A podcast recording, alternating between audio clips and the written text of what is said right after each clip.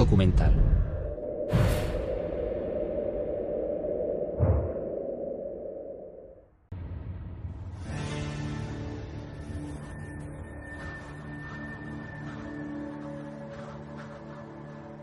Hay una carrera para resolver el mayor misterio del universo. ¿Cuál es el origen de todo? Hoy, este equipo de científicos de la NASA busca una respuesta.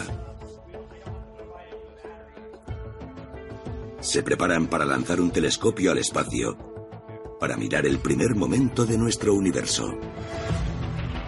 Miramos la billonésima parte de una billonésima de segundo tras el Big Bang, que es todo lo cerca del inicio del espacio y el tiempo que se puede imaginar. Este instrumento supersensible está diseñado para ver el increíblemente débil brillo residual del Big Bang. Subirá en globo hasta casi el borde de la atmósfera de la Tierra donde se espera que descubra cómo empezó a existir todo nuestro cosmos. Es uno de la serie de revolucionarios nuevos telescopios y superordenadores diseñados para rastrear el origen del universo. La idea del Big Bang es que hubo un momento en el que nació nuestro universo, que hubo un momento en el que no existía y ahora sí existe. ¿De dónde proviene la materia, la energía, el espacio, el tiempo y el movimiento? ¿De dónde vienen todos? Si seguimos mirando todo lo atrás que podamos por ese afán de saber de dónde venimos, nos topamos con el Big Bang. La nueva generación de telescopios ayuda a los científicos a lanzar una misión extraordinaria de investigación están descubriendo los hitos cruciales que formaron el universo desde el presente hasta el primer momento. Llegando más cerca que nunca de presenciar el Big Bang hace 13.800 millones de años. Con los telescopios podemos mirar atrás en el tiempo. Son casi como máquinas del tiempo. Tenemos una limitación que también es una gran ventaja. La velocidad de la luz no es infinita y a la velocidad le lleva tiempo viajar. La luz del Sol tarda ocho minutos en llegar a la Tierra. Por lo que cuando los telescopios miran nuestra estrella, la ven como era hace ocho minutos. Al mirar la gran galaxia más cercana, Andrómeda, descubrimos el aspecto que tenía hace dos millones y medio de años. Las galaxias más lejanas que pueden ver los telescopios actuales nos llegan como eran hace más de 13.000 millones de años. La nueva generación de telescopios mira incluso más atrás, al universo primitivo, denso y caliente, justo después del Big Bang.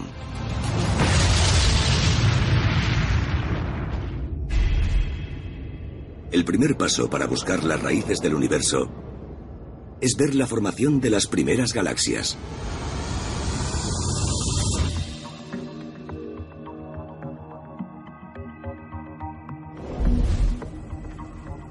En el centro de vuelo espacial Goddard de la NASA, cerca de Washington, Paul Geithner ayuda a construir un telescopio para ver las primeras galaxias.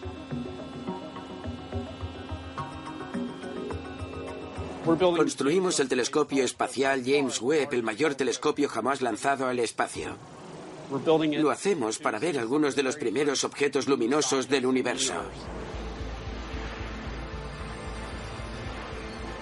En la sala blanca más grande del mundo, hay ingenieros montando los espejos y cámaras supersensibles del telescopio James Webb.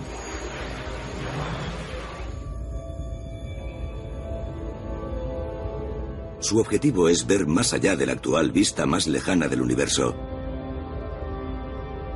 Una imagen de una parte extremadamente distante del cosmos, cuando tenía menos de 500 millones de años. Pero los puntos no son estrellas, son galaxias enteras. Demasiado lejanas para que los telescopios actuales revelen su verdadera forma y tamaño. El James Webb quiere ver galaxias mucho más atrás en el tiempo. Con suerte, ayudar a resolver un antiguo misterio. ¿Cómo iniciaron las extraordinariamente complejas de hoy la vida? Las galaxias actuales son enormes cúmulos de 100.000 millones de estrellas con un claro orden subyacente. Envueltas en capas de polvo, las estrellas jóvenes forman brazos en espiral que se extienden por miles de años luz. Hacia el centro hay una nube más densa, un cúmulo de antiguas estrellas rojas. Y en su interior, los científicos creen que hay un agujero negro supermasivo. ¿Cómo se formaron las primeras galaxias? Y crecieron hasta ser los monstruos de hoy en día.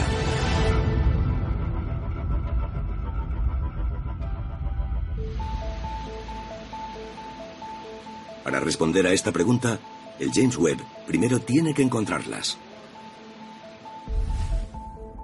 Amber Strong quiere que el telescopio capte la luz más vieja del universo. El telescopio espacial James Webb será lo bastante grande para mirar atrás y ver algunas de las primeras galaxias que nacieron tras el Big Bang. Es difícil mirar tan atrás en el tiempo. El Big Bang inició la expansión del universo. Desde ese momento, el mismo espacio se ha expandido cada vez más. Esto altera las longitudes de onda de la luz que el telescopio intenta ver. La luz que viaja por el universo literalmente se ha estirado.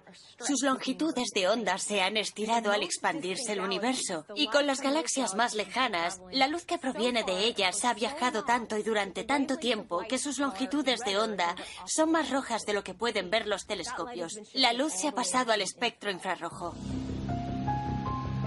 Las cámaras del James Webb están preparadas para ver esta luz infrarroja. Pero el problema es que el calor que genere el telescopio también aparecerá en infrarrojo, arruinando las imágenes. Para mantenerla bien fría, un paraguas del tamaño de un campo de tenis protegerá la cámara de los rayos del sol. Unas mantas de alta tecnología proporcionan una protección extra para los instrumentos sensibles. Lo que tenemos aquí es un trozo de manta térmica de varias capas, como las que se usarán en el telescopio espacial James Webb. Las múltiples capas son lo que ayuda a mantener el aislamiento que necesitamos para que el telescopio haga la increíble ciencia que queremos. En parte, gracias a su envoltorio, las cámaras del James Webb pueden funcionar a solo 7 grados por encima del cero absoluto. Pero para ver las primeras galaxias, los sensibles instrumentos a bordo del James Webb deben sobrevivir antes al violento viaje en cohete hasta el espacio.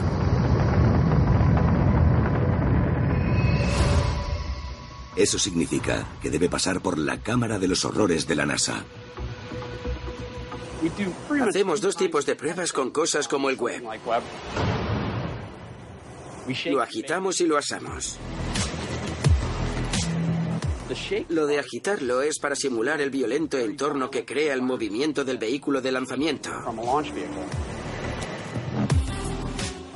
Lo asamos metiendo la carga aquí, en la mayor cámara de vacío térmico del centro Goddard.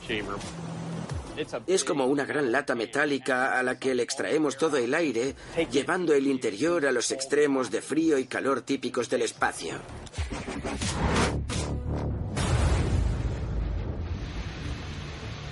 Una vez todas las piezas superan las pruebas, el telescopio gigante estará un paso más cerca de su lanzamiento en un cohete pesado Ariane 5.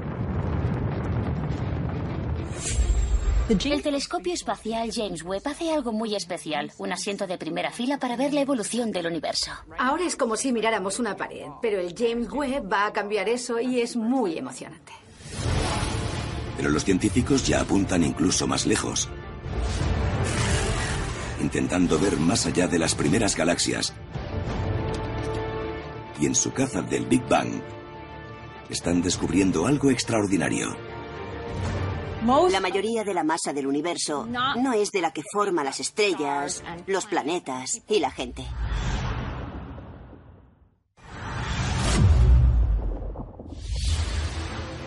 Los científicos están desarrollando una nueva generación de telescopios para penetrar en la historia del universo, a la caza del Big Bang.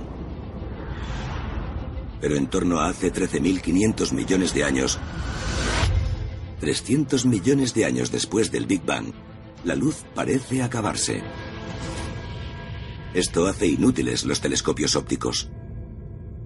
Al mirar atrás en el tiempo con telescopios ópticos, acabamos en un punto muerto. Por eso, para llegar más atrás en el tiempo, los científicos prueban una nueva técnica. Construir todo el universo en un ordenador.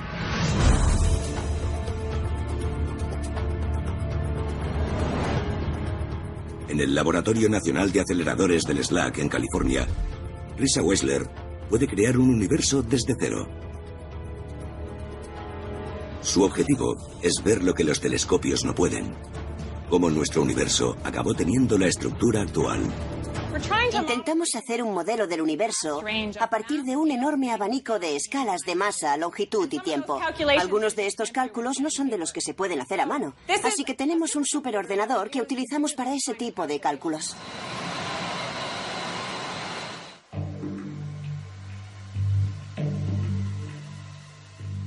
Este superordenador tiene la capacidad de procesamiento de unos 10.000 ordenadores domésticos. Con su increíble potencia, Risa puede hacer un modelo de millones de estrellas en el cosmos.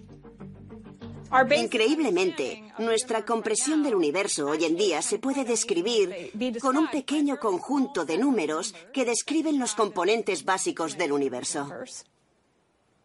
Añadimos la física básica, que a grandes escalas en el universo está dominada por la gravedad. Al introducir esas dos cosas en el ordenador, podemos hacer predicciones sobre cómo evoluciona el universo.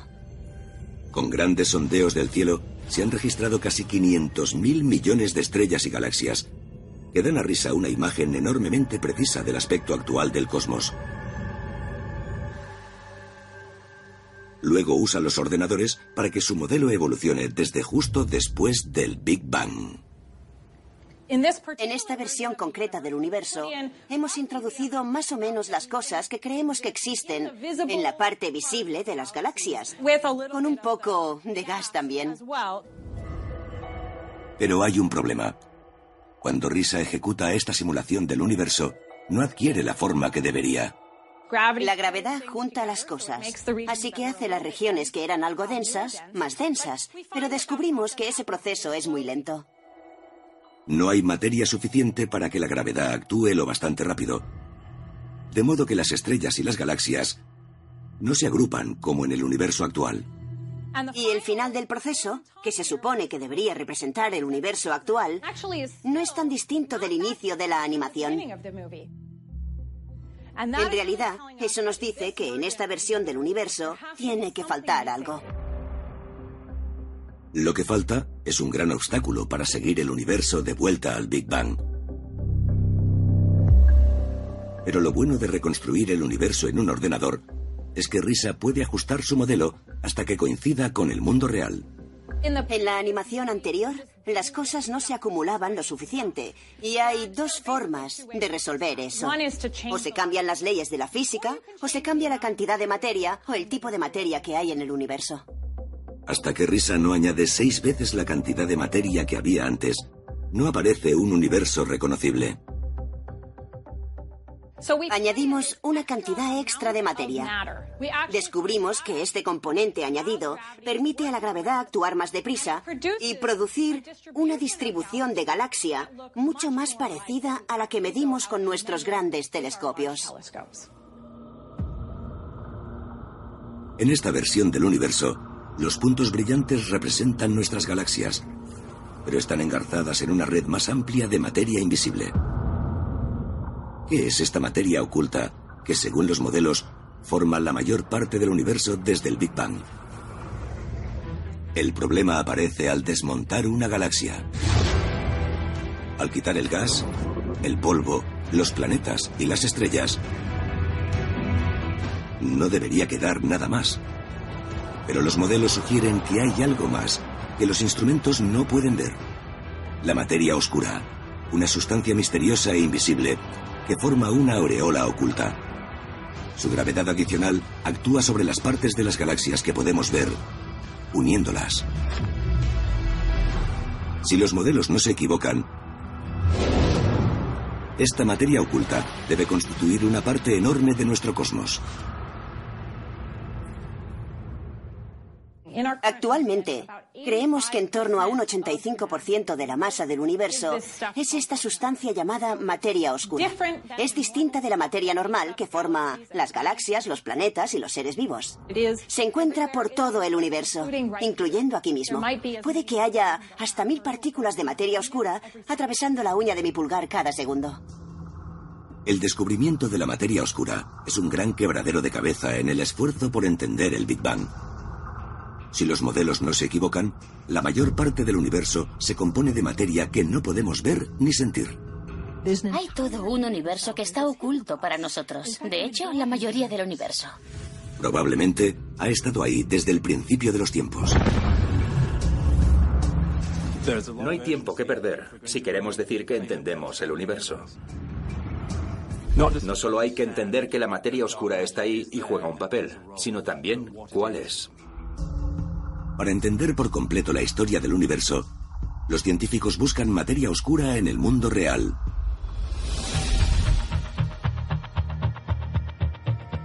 En otro lugar del campus, Aaron Rudman construye un telescopio para ver lo invisible. El gran telescopio para rastreos sinópticos estará en la remota cima de una montaña de Chile. Su misión de 10 años es rastrear la escurridiza materia oscura. Una de las cosas que vamos a hacer con el Gran Telescopio para Rastreos Sinópticos o LSST es observar literalmente miles de millones de galaxias en el espacio. El LSST revelará la presencia de materia oscura rastreando la luz que llega de esas galaxias. La aureola de materia oscura en torno a cúmulos de galaxias cercanos distorsiona los objetos que pasan tras ellos, como hace una lente con la luz. El LSST tiene que registrar todas estas pequeñas distorsiones. Así que los ingenieros están construyendo la cámara digital más potente jamás usada en un telescopio. 189 enormes chips sensores captarán la débil luz de miles de millones de galaxias. Esto es lo que graba la imagen que vemos por el telescopio que convierte en una imagen digital. Toda la cámara generará imágenes de 3 gigapíxeles de tamaño. En dos segundos podemos recoger 6 gigabytes y lo haremos cada 15 segundos toda la noche durante 10 años. Una vez terminado, el LSST revelará exactamente dónde se acumula la materia oscura en el cosmos. Los científicos están empezando a ver el verdadero alcance que tiene esta mano invisible para moldear nuestro universo, lo que les permite llegar más atrás en el tiempo a la caza del Big Bang. Mucho antes de que las galaxias empiecen a formarse, los filamentos de materia oscura se unen formando una gran red cósmica. A lo largo de las ramas, el gas se concentra en cúmulos. En ellos nacen las estrellas, esparcen su riqueza química por el cosmos embrionario. Las galaxias se apiñan en la red de materia oscura, a salvo de perderse en el espacio. Así es como un universo en la sombra formó el cosmos que conocemos hoy. Lo mejor de la materia oscura es que aunque ni sabíamos que existía, es la mano invisible que ha esculpido el universo en el que vivimos. Si se miran todas las galaxias del universo y se ve dónde están, es obvio que siguen un patrón muy específico que proviene de la materia oscura. La materia oscura es el ingrediente sector. Sin ella, nuestro universo no sería posible. Está permitiendo a los científicos rastrear la evolución de nuestro cosmos con precisión desde el día de hoy hasta hace 13.500 millones de años. Pero en la búsqueda del Big Bang, se está yendo incluso más lejos, intentando explorar los primeros 100 millones de años del universo, antes incluso de que nacieran las estrellas. Para llegar a esta era, los científicos tienen que crear nuevas herramientas que exploren un universo anterior a la luz. ¿Qué secretos esconde la edad oscura del universo?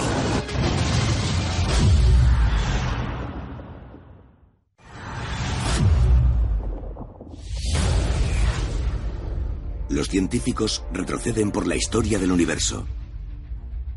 Utilizan una nueva generación de telescopios y superordenadores para volver hasta el comienzo de todo. Pero 200 millones de años después del Big Bang, más o menos en el punto en el que deberían aparecer las primeras estrellas, una enorme nube de gas tapa su vista. Hay un límite para cuánto se puede retroceder, porque llega un punto en el que el universo se vuelve opaco. Es como una niebla que no te deja ver. Dado que los telescopios ópticos no pueden penetrar esta niebla, esta era se conoce como la Edad Oscura Cósmica. Para hallar las primeras estrellas, los científicos tienen que atravesar la niebla.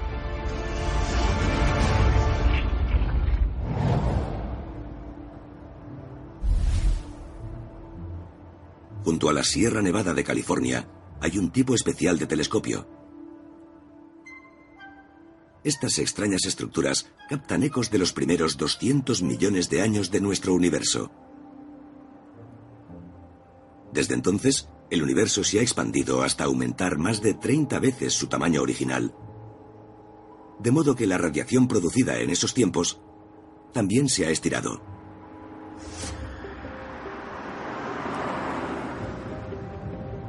Intentamos detectar radiación del universo primitivo. La radiación de ese primer universo se ha expandido hasta llegar a frecuencias muy bajas de radio tan bajas que se necesita un tipo especial de antena. Greg Hallinan utiliza las 280 antenas de radio que forman el campo de antenas de onda larga de Owens Valley. Están esparcidas y distribuidas al azar a lo largo de un kilómetro y medio. Hoy busca un defecto en solo una de ellas. Todo está conectado eléctricamente y un toque puede arruinarlo todo. La tensión parece buena, así que supongo que el problema debe estar en el recorrido de la señal en el mismo edificio. El equipo de Greg combina las débiles señales de todas estas antenas, lo que nos permite atisbar lo que ocurrió en la edad oscura cósmica.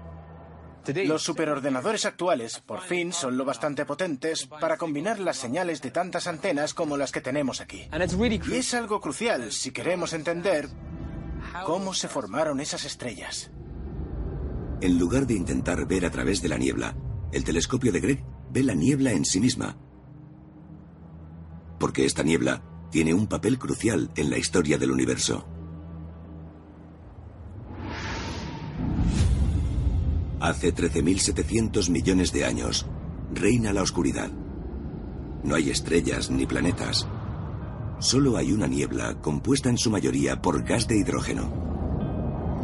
Con el tiempo, la gravedad comprime el gas en cúmulos densos, forjando las primeras estrellas del cosmos.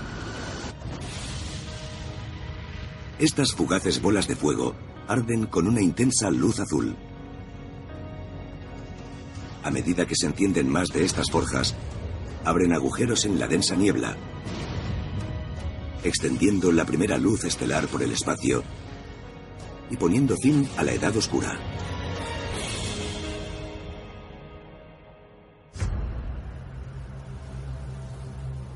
Las antenas de Greg intentan determinar cuándo estas primeras estrellas empiezan a brillar.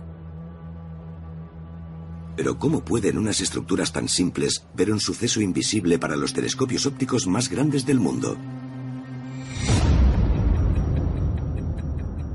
Las antenas miden el espesor de la nube de gas de hidrógeno.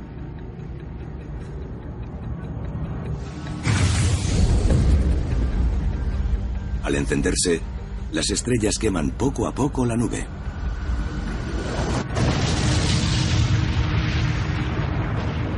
El equipo de Greg seguirá el descenso del nivel de hidrógeno a lo largo de la edad oscura. Y a partir de esta medición, deducirá cuándo deben haber aparecido las primeras estrellas. El mayor problema que tienen estos experimentos es que la señal es muy débil.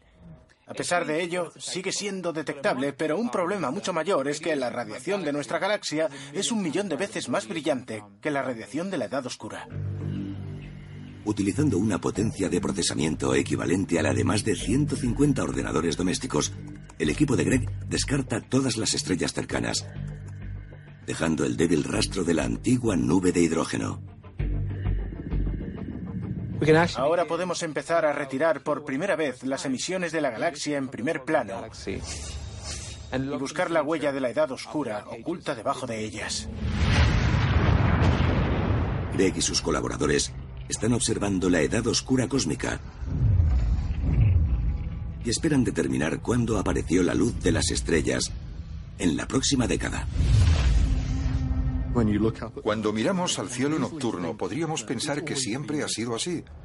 Pero la verdad es que no. Hubo un momento en la historia profunda del universo en el que nacieron las primeras estrellas. Hubo como una fiesta al principio del universo que me encantaría haber visto. Porque las primeras estrellas del universo eran completamente distintas de las estrellas que hoy conocemos. Puede que tuvieran cientos e incluso miles de veces la masa del Sol.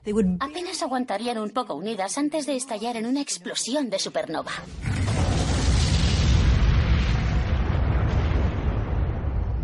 Qué pasa con la niebla de hidrógeno que formó estas estrellas? ¿De dónde vino? ¿Pueden ver los astrónomos a través de ella? Tampoco después del Big Bang, ver algo se vuelve más difícil.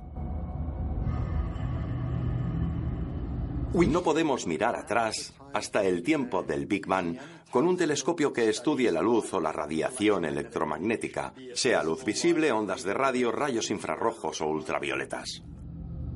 Los científicos necesitan nuevas técnicas para explorar lo que pasó en los días más jóvenes del universo. La niebla que llena la edad oscura se compone principalmente de hidrógeno, el átomo más simple del universo.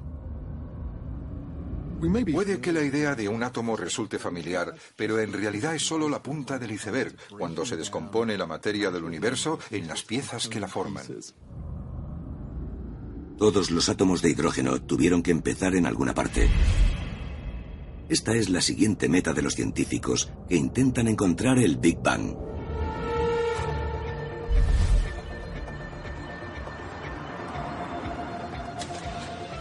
En Brookhaven, en Long Island, un equipo intenta ver antes de la aparición de los primeros átomos. Este es el acelerador relativista de iones pesados. Aquí es donde podemos recrear las condiciones que existieron un microsegundo después del Big Bang. Eso es antes de que hubieran átomos y antes de que esos átomos pudieran formar estrellas o cualquiera de las cosas que conocemos hoy en la galaxia. El equipo de Paul Sorensen dispara los núcleos de átomos de oro por un acelerador. Este acelerador está formado por estos dos anillos de imanes superconductores. Ahí dentro los núcleos de oro se aceleran hasta llegar muy cerca de la velocidad de la luz y se mueven en sentidos opuestos en los dos anillos. La circunferencia de todo este túnel es de unos 3 kilómetros y los núcleos de oro pueden recorrerlo entre unas 10.000 veces por segundo.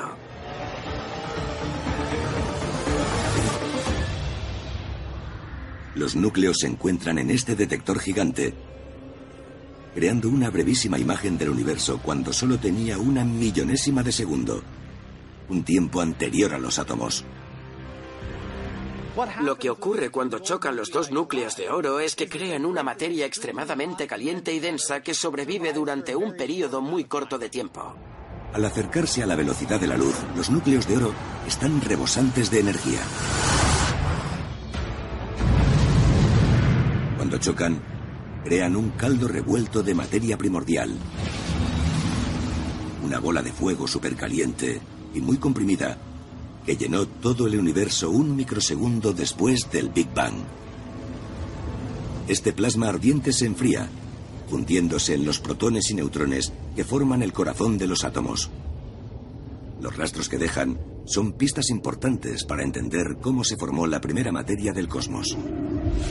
Cuando al principio empiezas a mirar estas colisiones, puede que te preguntes qué se puede aprender de todo lo que sale de ellas. Es como recrear un accidente de tráfico a partir de las huellas de los neumáticos. Usando los rastros del choque, el equipo de Paul puede averiguar cómo y cuándo en los primeros segundos del universo la bola primordial cuajó en la materia de hoy. Exactamente cómo pasó esto a ser las cosas de las que estamos compuestos hoy. Podemos responder a estas preguntas mirando estas colisiones y cambiando las energías con las que miramos la colisión, cuánta energía introducimos en el sistema.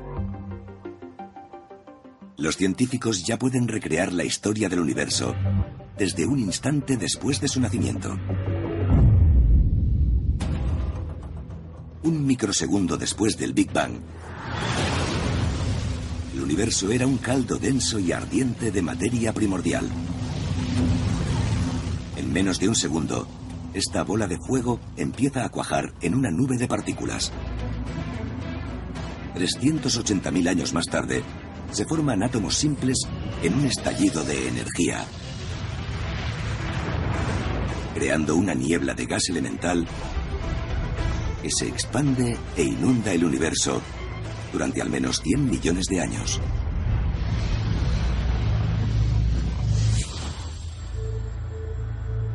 Entrar en el mundo supercaliente del caldo primordial permite a los científicos llegar más atrás que nunca. Hasta el primer microsegundo tras el Big Bang. Sin embargo, para mirar antes de este microsegundo, tienen que entrar en una nueva realidad. Las condiciones físicas del universo primordial se apartan mucho de cualquier cosa cercana a lo que conocemos hoy. Era inimaginablemente denso y caliente, tanto que no se cumplen nuestras leyes de la física. La mayor pregunta sigue siendo, ¿cuál fue el primer momento de nuestro universo? Puede que un telescopio unido a un globo resuelva por fin este último misterio. Es increíble que podamos hacer instrumentos capaces de abrirnos una ventana no solo al inicio del universo, sino tal vez también a cómo evolucionará.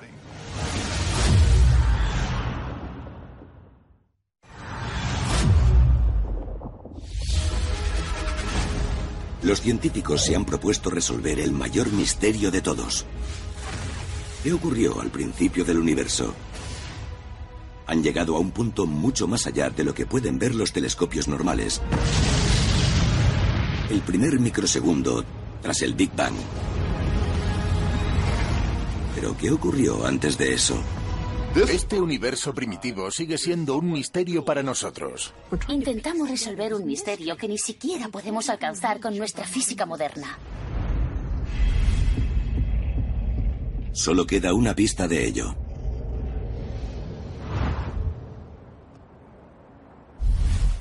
En lo alto de las llanuras de Nuevo México, los ingenieros de la NASA se preparan para lanzar un nuevo tipo de telescopio.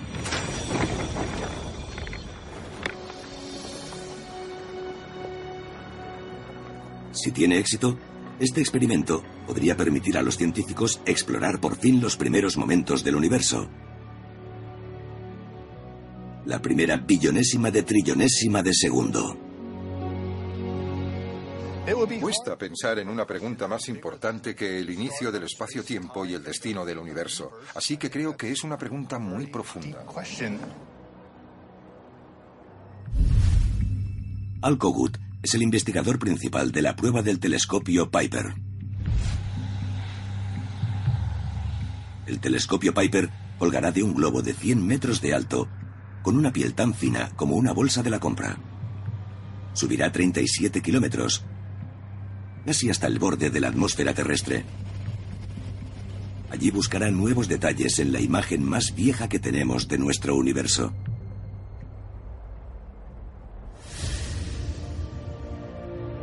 Colocar un radiotelescopio en la frecuencia adecuada revela que el espacio está lleno de radiación. Retirando todas las fuentes de energía que conocen los científicos, como las estrellas, las galaxias y el polvo, queda el débil brillo de una gigantesca explosión de energía liberada cuando se formaron los primeros átomos. Se llama radiación cósmica de fondo de microondas y es un mapa térmico del universo primigenio, con las cicatrices de su violento nacimiento. En esta imagen hay ocultas pistas que podrían revelar el primer momento del universo. El telescopio Piper busca señales de un proceso llamado inflación, oculto en la imagen de fondo de microondas. La inflación es la mejor explicación de la ciencia de cómo se formó el cosmos. Según ella, el universo empezó metido en un espacio casi infinitesimalmente pequeño y se expandió más rápido que la velocidad de la luz. Nadie tiene pruebas definitivas de que eso pasara. Todavía. ¿De verdad se puede meter todo, todas las estrellas y todas las galaxias dentro de algo más pequeño que un protón? Si es así, el Piper verá los tenues rastros de ello. Para encontrar la inflación, Piper buscará un patrón en la forma en la que se libera la energía cósmica de fondo de microondas. Si pudiéramos ver lo que ve el instrumento y miráramos al cielo, se parecería mucho a un cuadro de Van Gogh. El telescopio busca un tipo concreto de espiral oculta entre círculos y líneas más brillantes. Encontrarla revelará qué ocurrió realmente durante el Big Bang.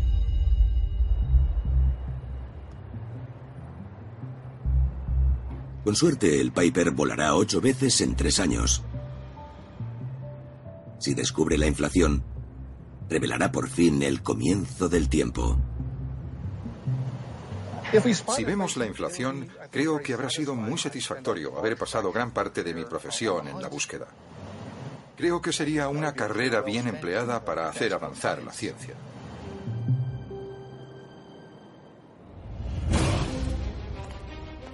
De modo que la ciencia ahora puede rebobinar el tiempo, retrocediendo por el cosmos hasta todo lo cerca que se puede llegar actualmente del Big Bang. Las galaxias y las estrellas han existido durante 13.600 millones de años. Antes de eso, hubo 200 millones de años de oscuridad casi total, cuando el universo era en su mayoría una niebla de hidrógeno. Cuanto más atrás miramos, más caliente y pequeño se hace el universo. Hace 13.800 millones de años, era una ardiente bola de fuego del tamaño de la Tierra, que según la teoría más probable, se infló a partir de un punto infinitamente pequeño. Es lo más cerca que podemos llegar actualmente del Big Bang. El comienzo de todo. Llegamos a medio segundo, a una millonésima de segundo tras el Big Bang, hasta una trillonésima de segundo, pero si intentamos ir directamente al segundo cero tras el Big Bang, al momento de la creación, las ecuaciones nos fallan.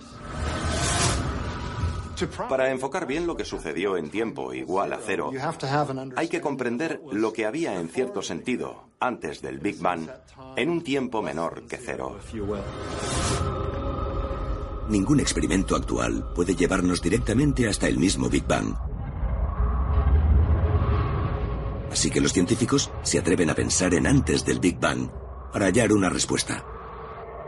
No creemos que el universo viniera de la nada. Creemos que algo debe haber provocado la expansión del universo. Pero, ¿de qué hablar antes del comienzo del tiempo?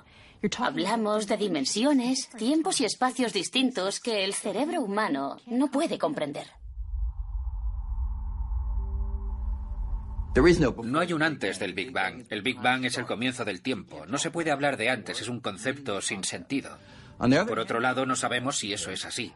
Podría ser que en lugar de eso, nuestro universo, nuestro Big Bang, fuera un hecho interesante en un universo preexistente y que ese lienzo más amplio tuviera otros acontecimientos antes de que tuviera lugar nuestro Big Bang. ¿Podría tener pistas el final de un universo del comienzo del siguiente? Al expandirse continuamente, con el tiempo, nuestro universo se convertirá en un desierto yermo y frío. Las galaxias empezarán a descomponerse. Dentro de ellas reina el caos. Las estrellas se quedan sin combustible. Sus motores nucleares implotan.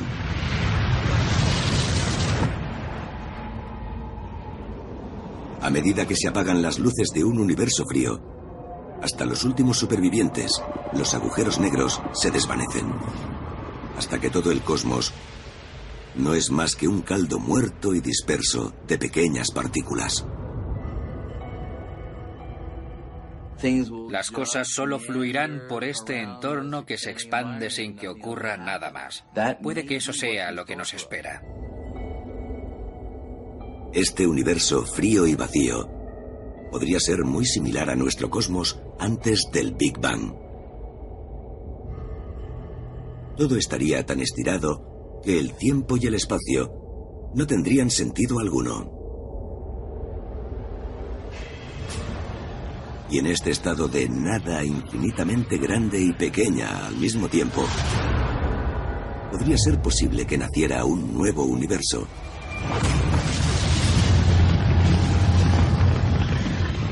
Reiniciando el cosmos 2.0 desde la nada. En lo que respecta al Big Bang sabemos que no tenemos la última palabra, pero sí sabemos lo que sabemos, que es que el Big Bang tuvo lugar. El inicio del universo parece estar fuera de nuestro alcance ahora mismo. Necesitamos una física distinta, ideas distintas de lo que son el espacio y el tiempo, pero llegaremos. El Big Bang es la fuente de todo en el universo. Pero hasta que los científicos no averigüen exactamente lo que ocurrió en la primera fracción de segundo, seguirá habiendo misterios en la caza del principio de todo.